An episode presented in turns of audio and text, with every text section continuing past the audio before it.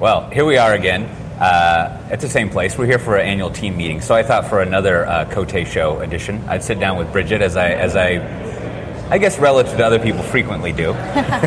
so uh, here, here, here's like here's like something I, I've thought I've cooked up that I should ask people. So you go out and you, you speak at conferences a lot, mm-hmm. and uh, I'm I'm I've, I've seen you know as as I like to say your stump speeches a few Indeed. times. But but what are what are some new ones that you've been thinking about that maybe you only have a title for or you don't quite like that you're thinking over doing? You told me you had like four, yeah. but just like just like pick one it's of true. them. Let's let's go over it.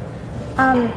So I think one that I'm pretty excited about doing this year is uh, I'm I'm going to give a talk with the incredibly b- uh, basic title, Computers Are Easy, People Are Hard. Ah, okay, okay. Which is, it's going to hit on a lot of the themes from last year's stump speech. Yeah. But without perhaps mis- people into thinking I'm going to talk about containers, which I may, or orchestration, which I may, or platforms, which sure. Sure. Because the easy part is, of course, a lie. Yeah. Like, yeah they're yeah. not easy. They're incredibly complex. Yeah. But the socio-technical interactions that we use to power all of this computer mumbo-jumbo are also incredibly complex and messy. Yeah. I mean, there's a certain, like, concision to being categorical, mm-hmm. right? And, and, and, and as, as I'm often chided when I'm having discussions, like, to reword it, it's it's uh, computers are hard, but people are really hard, right? Like it's more of a scale. Exactly. But I think I think your your title of it's more more appropriate because that is that's also the thing that technologists I think get frustrated about is like why can't you figure this computer out,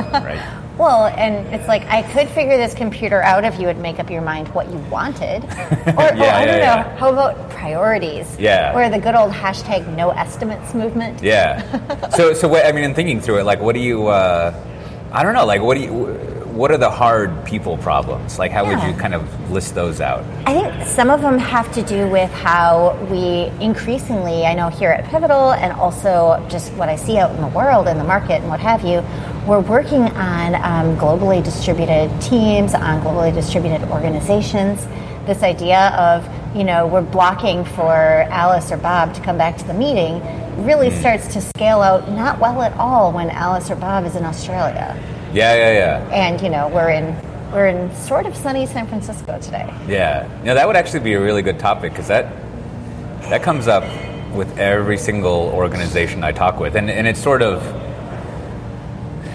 uh, I feel I feel like the the sort of like, thought leaders of how to do software better have kind of an intractable a take it or leave it position of like you have to be co-located, which which I don't think is like must be willing practical. To relocate to San Francisco. Yeah, yeah. I, I, you live in Austin, Texas. Are you going right. to get the barbecue you want in San Francisco? Exactly. Yeah, and I, and I think I, I think I think uh, each of us. This isn't to dismiss our stuff, but we are biased because we often work remotely. Sure. And and that also means that we're informed about the reality of it happening. Who joined? Who joined? Who yeah. joined? yeah, I mean that that's so that's a good topic. Like so I don't know what what a Yeah. So that's, that's part of it, right? Yeah. Um, I also feel like, and I talked about this a little bit um, in some of my stump speeches last year, but uh-huh. I feel pretty strongly that We've, we've got some pretty good consensus, so hey, there's a joke, about distributed systems.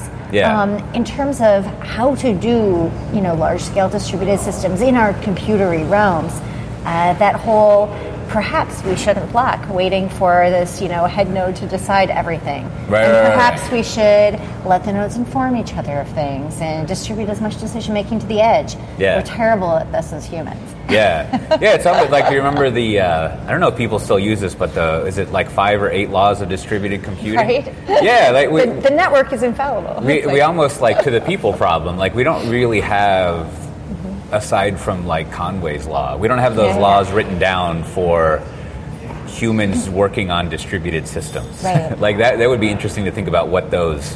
what those principles are. And then you hit upon right. one of them, which is like, do you need to be face-to-face or not? Like yeah. that, that, I think that's, huh. So what, what do you think some of these other, to impose my, my framing yeah, yeah. on it, these other I, laws would I like, be? I like that framing a lot. And I think uh, some of it has to do with knowing when you have consensus. So it's right. pretty, sometimes it's easier in face-to-face because you can see that somebody is reticent or yeah. you can see that somebody is you know, closing their notebook or whatever it is that's going on, um, you can kind of tell someone is not on board with the plan you're coming up with. And I think that's yeah, a lot that's harder to do um, because you don't have the same kind of handshaking. You don't have the same kind yeah, of visual cues. Yeah. You know, if you haven't, if you have an email, if an email drops in your forest of far too many unread emails and no one replies, does that mean that they agreed with you? Right, right, right. Like, I don't feel like we have good uh, rubrics for dealing with yeah. this sort of thing in our organizations. We definitely don't have that standardized. like, like I, I don't. I mean, you're usually pretty perceptive of, um, to the point of wanting to have this talk, sort of like organi- organizational like tactics. Sure. And you know, like in this meeting we were having, like you, mm-hmm. you probably noticed, I was trying to like have us write down a decision that we made. Right. Like something that they would, to use the lingo, is actionable. Right. Right. Like, you know, they say when you're doing your planning. Right. There's some some stupid acronym rubric of like it should be understandable and actionable and uh, like, like specific, measurable, yeah, blah, blah, blah. Yeah, yeah, exactly. I mean, it's basically like if you make a decision, you should be able to do it. Well, and and, and you're one hundred percent right. And also, does everyone in the room or on the call or whatever agree what that decision was? Right, right, right. Does everyone even...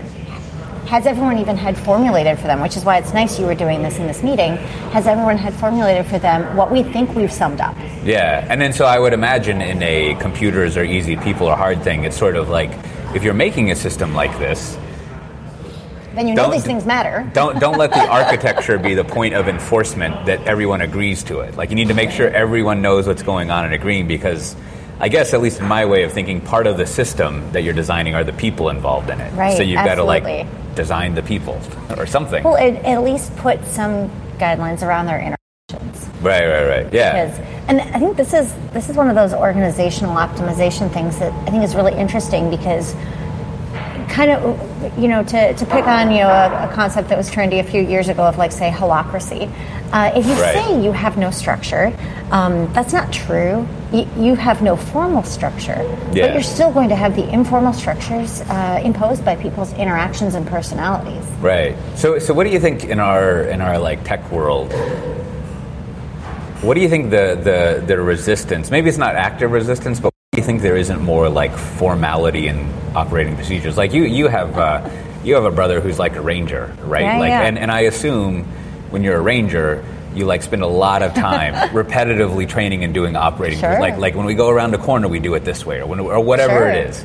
And whereas, so I always imagine, I don't really know, but I imagine in lots of militaries, it's sort of like there is operating procedure that you follow. Absolutely. And like now, the opposite of that, I feel like, is a lot of us in the tech world where we're just we not only don't have it, like the moment someone brings it up, they're like, I'm done.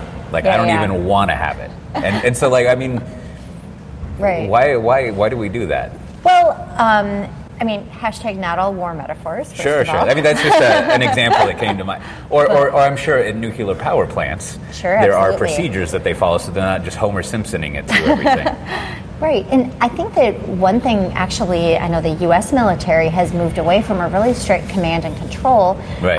uh, in order to let these smaller units make. Of course, there are. There's a lot of training and procedures, and then there's a lot of making uh, you know the, the game day decision and making the uh, you know calling the play on the field sort of you know to go with our right, sports right. metaphors, like because I suppose in the in the operational theater in the fog of war, as it were, um, very much like our software world, you can't always with great accuracy uh, predict the future. Yeah, yeah, yeah, yeah. And so having um, so you're you're taking us directly to what I think is a really important point. Uh, Agile is not just a manifesto, and it's not just, you know, a bunch of rituals around scrums and stand-ups, because we should definitely have our meetings standing up and not sitting down or whatever. I mean, trying to operate in um, a nimble way allows, allows us uh, organizationally and as individuals to try to react to the realities yeah. of these of these complex systems that we're constructing, these socio-technical systems that we cannot, perforce, um, predict.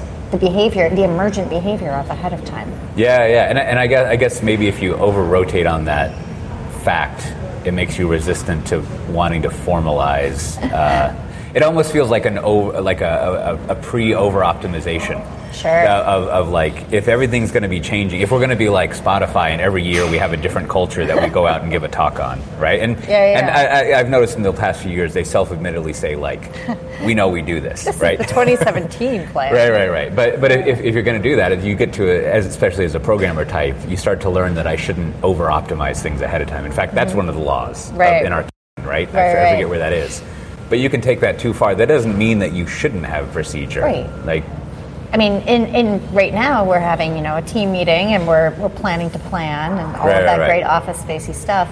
But um, I think that some of the planning that makes sense for, for teams, for organizations, even for people is let's think about what on a, on a macro level we would like to accomplish. Let's look yeah. for some things that we think might help us get towards that. And so like if we drill down to something really tactical, a lot of times I'll talk to people, whether they be out in the field, in the public, in general, or customers, prospects, whatever, and they're like, we definitely need to get us some of those containers, because we've heard that those are great, you know, yeah, the, the yeah. Tupperware story that we tell.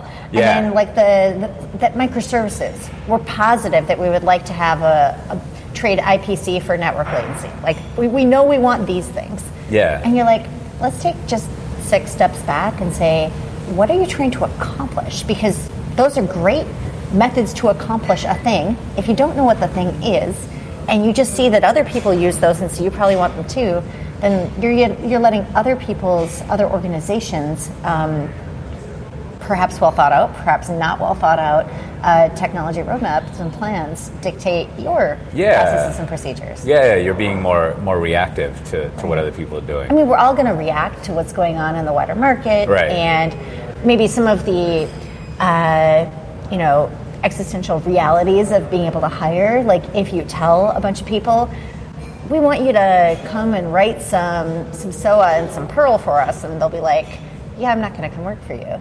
Yeah, I mean, unless it's Perl six, of course, which is very exciting. Yeah, yeah, yeah. But like, so yeah, your technology stack in in some regards is going to uh, dictate your ability to compete in the market of talent, because yes. people want to work on something that they think will, you know, if not bring them acclaim, fame, and glory, then at least not be terribly boring or intractable, right? Yeah, yeah, yeah. I mean, I, get, I that hits on like, I think um, I, I forget the word for it, but like, there's uh, people aren't like more deliberate about a lot of stuff in our in our tech world, in, mm-hmm. in the sense of some people might call it strategic, but like you were making me think of like, to some extent, the technology stack you pick is strategic, and this is yeah. like a lot of. Uh, You might call it like enterprise apologizing, of, of being an apologist, in the sense of like, well, the, one of the one of the reasons something like Java is used everywhere is it's it's relatively easy to hire people to do it, right? Like, and, and if your enterprise needs ten thousand Java developers, Uh, exactly. You're not going to find ten thousand Rust developers right. or Erlang developers and, come right for you. And, and built into the language and the ecosystem of Java is this idea of this is for people with ten thousand people. So, you know, it's sort of a deliberate, that's part of the deliberation that I think people could take versus like, you know, I want to do this all in Erlang or, or whatever, which is, but, but then again, that's another set of like uh, uh, things you start with, reason to choose that. But anyway, it also reminds me of, I remember I finally saw like a real, like a uppercase lean person give a talk. This guy, uh, Jeffrey Liker, who oh, wrote wow. one of the okay. one of the, the one of the many, like one of the three like canonical yeah, T P S lean, books, like enterprise and lean something else. And, oh no, no, he's like a lean manufacturing. Oh, person. okay. And and and he was he was at an agile software conference I was at up oh, okay. in uh, Ypsilanti in Detroit. So I think it was one like he Fun. probably lives up there because he's I think he's at Ann Arbor. Everybody lives somewhere. Yeah, but you know he had like a little bit of a joke that kind of like frames us up where he was like, oh, you're a bunch of software people, so you can just change things you want. I mean, and he didn't say that like you can. He was like, you're always just changing things around. But as he was going over like the origin of lean manufacturing, we've all heard like the sure. story over and over again. But he had an interesting... The origin myth. Yeah, he had like a very good professorial way where explaining how and why it came about had made you appreciate the what's of lean a lot more. Yeah. And it occurred to me that... Um, There's almost enough regularization to technology nowadays that we probably could start systematizing things. Because in lean manufacturing, it's kind of like we have factories, yeah. you're going to make some goods, you've got a forecast, you want the quality. Like, there's, it's a very set-down system. Versus with us, for many years we've all been like, wow, we're going to change the operating system every ten years, and then this changes, and then the web comes, and like it's almost like things change so frequently that you can't, it is over-optimization to try to like come up with a process. But like it seems to me now that you, we could almost like learn a lot, as we have been doing over the past ten years, from lean manufacturing, and sure. to your point, be like, you should have kind of an idea of what it is you want to do. And I mean, planning, not entirely terrible, but th- I think there is a difference though, um, in that obviously the design of a product is a creative endeavor, yeah. but generally speaking, the manufacture of a mass-produced, mass-market product is going to have a lot of, uh, you know, precision and identical output. Yeah, yeah, yeah. I, I think that uh, software is fundamentally a creative endeavor. Yeah. Whether or not you're creating, you know, the, the next works of Hemingway or whatever, if you're, you may not be writing the great American novel in Erlang, but you probably are making a lot of creative uh, decisions. Yeah. yeah, yeah. But I think I think that makes, you know, coders not really fungible, and that makes it harder. As much as people would love to say you can just rotate people in, a, in and out of pairs and have it be flawless and perfect at all times. Yeah. We do that a lot at Pivotal, and we've learned that you've got to have an anchor on the team. You've got to have, um, you know, the general team like roadmap and put it in tracker and whatever. It it isn't the sort of thing that can just float around in the people's heads, right? Um, and have them easily swap in and out, and you know, sub for you know, tap in and sub for one. Yeah, and I, and I guess that doesn't that, actually work. No, no, that's true. No, and you're illustrating the the thing that I always. I never answer it well enough to get a good answer, if, if that makes sense. But the thing I always try to ask lean manufacturing people is like, so how do you decide what to do?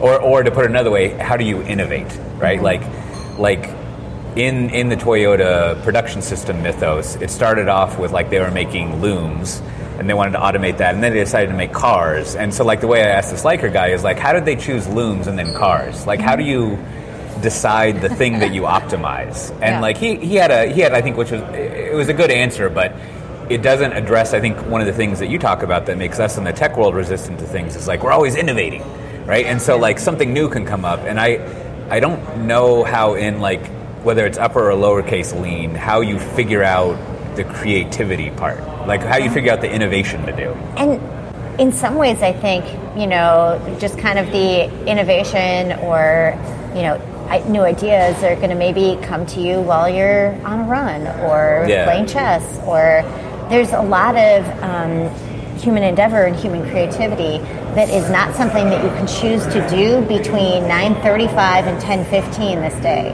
Yeah, yeah. I mean, so again, this this comes back to the the actual execution of doing computery things. We, we've got this. Like we, we actually have a pretty good way to do this, you know, in our in our. Um, communities of practice, and making sure that we can uh, deal with the, what do you like to call it, the meatware? Like the, sure, sure, the, people. The, the people parts um, aren't as easy to program. Yeah. And we wouldn't want to anyway, but um, making sure that we can motivate people to see it as being in their best interest to collaborate with each other, um, whether it's, you know, in pairing or something else. Yeah, yeah. Or motivate people to uh, create systems that can be resilient to the kind of inevit- inevitable failures that we're going to see both in, um, you know, our distributed mesh networks across the planet or whatever, as well as, hey, what if someone doesn't do step fourteen A on the deployment checklist right? Yeah, yeah, yeah. Perhaps we should build automation that gets rid of the deployment checklist instead of yeah. trying to make sure that people do step fourteen A right. Like yeah, people no, are terrible at repetitive no, tasks. I, like I, just give those to the computer. No, I think I, I think I think I think you just detailed out something that's almost uh, the importance of, of, of this idea is, is easily thrown away by how little people talk about it, which is you should automate everything, right? Uh-huh. And like, and everyone's like, yes, yes, we should always automate it. But but really, like, but it's almost like you mean like no, no, I mean really, like figure out all the things you have. And almost like the the way I always try to do these kind of problems is like you should always say you're going to automate it unless you can figure out a reason not to do it, and then right. that forces you to to autom- to actually automate everything that can be automated. Because I feel like if you tell people to automate everything, they're like, I don't know, I got Jenkins. What's the next th- what's the next funny person names law that I should like implement? Right? Like they don't really take seriously that kind of right. that kind of notion. Well, and- And I think that some of that comes down to um, repeatability. Mm-hmm. Well, like humans are not fungi- uh, fungible or plug and play with yeah. you know uh, swapping them out for one another. We would ideally like to have the repeatable um, tasks that we want done consistently, not done by people wherever possible. Right, and I right. think this is. I think you. I know you and I both go out and talk to customers a lot, and sometimes leadership gets real excited about having fewer staff devoted to one particular set of tasks. Right, and right. sometimes people in the room dig their heels in, and you can kind of see it's going to be an uphill battle, and enterprise I T or whatever is going to be very resistant to these changes that you're proposing because they see it as, um, as, as Schaefer likes to put it, that, that they've over-identified their identity with their current set of tasks. Sure. As instead of um, being that their identity is, they're making all of this work better. Yeah, yeah, yeah. And I think one of the, especially because we are, we're definitely in a time of increasing change, and that's an easy thing to say, and it sounds cliche because I feel like people have been saying that for a really long time. But if you look at all of the, you know, we have a multitude of exciting public cloud options today. We have, you know, I've had meetings in recent weeks with, you know, three-letter agencies that are very serious about reducing their data center footprint and yeah. increasing their public cloud footprint. So it's like, this is this is kind of table stakes at this point. It's, if you're going to yeah. say, you know, my little business in state A can't do this, it's like, really? Because the spooks can. So like, yeah, yeah. you probably can. You probably just have socio-technical barriers inside totally. your organization that are making you not want to make these fast changes. Yeah, yeah. And yeah. so that's, that's why I think, I mean, I find tech to be endlessly fascinating, but I find all of the places where the, the human resistance rubs up against tech to be like, you know, uh, and creates all of that, you know, metaphorical friction to be super interesting because yeah. we see a lot of this. I mean, we're we're sitting in a privileged place in history and with our, you know, employment status currently where we can see so much of this being played out. And like, tell, tell me what you think of how you're seeing this play out in organizations. No, I, I think you summed it up well. Is there's a, I overuse this word, but there's there's a, there's an asymmetry of reality, and, mm-hmm. and like like you were just pointing out, is like I think pretty much all of the good ideas in in the the tech world, and let's say like business tech world, mm-hmm. like that everyone kind of intuitively knows is right, but for some reason they think they can't do it. Mm-hmm. I think I think uh, actually you can, and there's plenty of people in their same situation who are doing that, right? Mm-hmm. Like as you say, the spooks, and the asymmetry to some extent comes from. I don't actually know where it comes from, but there's almost there is not um, there's not enough people documenting that it's possible and actually how easy it is. To the point of your talk, like computers are easy, people are hard, right? And it's as if the people just aren't talking with each other and, and sharing. Sharing it's understandable why spies wouldn't do it, but but share, sharing that like this is actually possible and it's not a big deal. And I think, I mean, another another thing that causes that is probably, I mean, we, you and I are have been around long enough to have lived through. Basically, like two thousand seven to twenty ten, mm-hmm. when cloud was like this magic elixir that no one could explain. You right? should just. I, and I worked at the University of Minnesota Supercomputing Institute yeah. at that point, and so we had been for years running the magical things that just you know were avail- generally available to these faculty members who would sit at their Sun workstation in their office or whatever, oh, yeah. and uh, S S H in and launch their jobs, and then the jobs would magically run on these, you know, several thousand yeah. node clusters.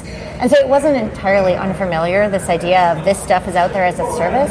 But what I really think Amazon did a great job with is the A P I-driven democratization of it, so that you didn't have to have yeah. somebody teach you how to write a job file, so that you can, and then give you an allocation. Like, no, exactly, and, and no, and that's exactly the point. Is I think, I mean, I guess this is the definition of a hype cycle. Is the, I think, I think the position we're in now that you are describing, where actually all this stuff is easily possible and you shouldn't be afraid of it. Right. Like in a large part, not all of it is, is fed in a large part by overhyping um, what cloud was a long time ago. So that right. now that it actually is understood and normal, people just are, are afraid of it or don't understand it or something. Yeah. And, and then so, like as you were just saying, it turns out. That a lot of what cloud stuff is, is uh, Amazon's a good exemplar, or is it just like, it's just an easier way to consume compute. Right. Right? Like, and... Compute and, like, and storage and on whatever yeah. other resources. Yeah, and like you're In a traditional H P C environment, like, you have to know how to write your little bat, your little job thing correctly, and how to schedule it, and talk with you guys to have this. It's like, once everything's set up, the result is the same, mm-hmm. but like the front end of it is difficult. Whereas now, in, in, in the, the kind of like plateau of productivity cloud we're at, it's like, yeah, you just call this A P I, and like, that's not like the kind of razzle-dazzle you would want in like a two thousand nine keynote about what cloud is, right? That like cloud is actually kind of boring. Yeah, it's just like, yeah, it'll just be easier to submit batch jobs. Well, and, and and so anyway, I mean, that, yeah. that kind of overhyping it does a disservice to in the future when it's actually plain normal, because it yeah. seems like some mysterious other well, thing. Well, and it's also... We shouldn't um, ignore the reality that the enterprises that are worried about cloud have a legitimate reason to be worried, in that, say, let's just use Amazon as an example, um, the I A M permissions are incredibly granular and they're incredibly complex. Yeah. And it's quite easy to get yourself into a world of hurt in terms of your I T security choices, in terms of what exactly you're exposing to the public. Like, if you just think of the permissions on an S three bucket, it's awfully easy to make an S three bucket that the general public can upload whatever they'd like into. Yeah, yeah, right. So um, giving your, uh, putting some, you know, guardrails, like I know at Pivotal we like to talk a lot about like this happy path for developers. Um, something, whether and whether it's platforms or something else, whatever um, guidance you're setting up, such yeah. that you've, uh, instead of just saying, here's Amazon. Uh, what does Schaefer like to call it? A bag of sharp knives? Like, here's sure. Amazon. Try to use it well. It's terrifying. Don't worry. It's probably yeah. fine. Like, you have to you have to set up, like, these are the set of default permissions, and this is perhaps the um, what you can spin up without talking to anyone. Because it's really easy to either spend a lot of money or uh, leak a lot of data. Yeah. Neither of which an, uh, an enterprise probably wants their employees to do. Yeah. So I mean, that yeah, that seems like it'd be a good talk. And and, and it kind of, I mean, to, to again summarize some of it in my own words, what you're saying is is the uh, enabling the happy path requires a fair amount of governance, right? I mean, and and like, or you, you can gotta use make the, choices. Yeah, you can use the trite metaphor of like all art comes from constraints or something like that. Sure. But, but yeah, yeah. All right. Well, so as my last thing, you know, you know how I like to do on podcasts. What's something you'd recommend to people? I, I was trying to explain this to Josh, but you understand the question. I do. Um, I think right now I am. I'm pretty excited. Uh, my spouse Joe and I are going to go on a twentieth anniversary trip to Iceland, and I've started reading about all of the stuff you can do no. in this in, not very large country. Um, which includes things like hiking on glaciers. Uh-huh, sure. And uh, hot springs. Not yeah. sure if you look at them or go into them, or I'm not really sure. Yeah. Um, but then there's also riding tiny horses. Oh, yeah. And, and, yeah. You were saying he's afraid of them or well, something? What's the story? I think he's Reluctant? skeptical about skeptical. the tiny horses, because apparently tiny horses have full-sized uh, teeth and hooves. Okay. Um, but basically, I guess my recommendation to people would be, when you're trying to plan your family vacations, take a look at the quirky and uh, the, the you know the, the oddball things that you wouldn't, not necessarily the giant ball of twine, but like the experiential things that you might you might not otherwise try. Yeah, that could be really interesting. I'm not sure if we're going to go with the tiny horses or the crawling into the caves, and I'm not sure. No. I'm a little I'm a skeptical, possibly terrified of the caves, but like there's I feel like there's a lot of places outside of, let's go have a good meal, let's have a drink. There's a lot of really now, interesting stuff to try. Now, traditionally, at the end of the show, you're supposed to wrap up. But this this leads me to two things that I, I, th- I think maybe they're tasks, and then, and then and then there's a metaphor not to unravel everything. But one, I don't know if this is some sort of Seth Godin, like Malcolm Gladwell turns out myth, but what I remember is that they Greenland actually has very little green, and it's all right, ice, right. and Iceland actually has very little ice, and it's all lots of green. And there was some sort of ploy in naming them yeah, that yeah, way. Yeah, I've heard that. But I don't, again, that sounds like a trite story. I've, that, well, I've heard that, but I also, in this recent, like, you know, half an hour of Googling I did before I outsourced the entire trip plan to Joe, which was, yeah. of course, the right way to do this sort of thing. Yeah. Um, but in the, the short amount of Googling I did, uh, there was an awful lot of things that were closed for most of the winter, and the winter started in like September and went till May. So they do have ice. I'm assuming there. that there's probably ice. I mean, I live in Minneapolis, so they might not have ice up to my and, standards, but. And now the second thing is, is I, there's the specific time of type of like Icelandic sweater, and mm. since you're going to be there, you can do some reconnaissance for me and figure out like how do you how do you select a good one? Because I think if I just went on the internet and I searched for Icelandic sweater, I would get swindled. Right, right? And right. not swindled, but I wouldn't like be in the, the good experience. Like, right. I feel like if I was looking for a real Irish sweater, like mm-hmm. I could figure that out because like right. I, 'cause I was there and looked at a lot of them a long time ago. But I don't know how to select the proper Icelandic sweater. Oh, this and is so an that, action that, item for me. Thank yeah, you, Coach. Hey, I'll add it to my personal Trello board. Yeah. All right. Well, we need to go eat our lunch and be late to our team meeting. But but sort of as always, this has been the, the Cote Show podcast. If you want to see more, you can go to cote dot show. See that fancy U R L I got? I like that. And uh, if you enjoyed this, uh, one, you'd like uh, the, the other podcast that I have, Software Defined Talk. And how about your, uh, what's your stuff? Uh, you can you can definitely check out the Arrested DevOps podcast that yeah. I co-host from time to time. Um, or uh, just Bridget Krumhout. I have a Google unique name. I am on all the things. You can yeah. find me on all the things. Yeah, and you like like like like some, you got a very organized website that show, shows your, your interests and everything. Yeah.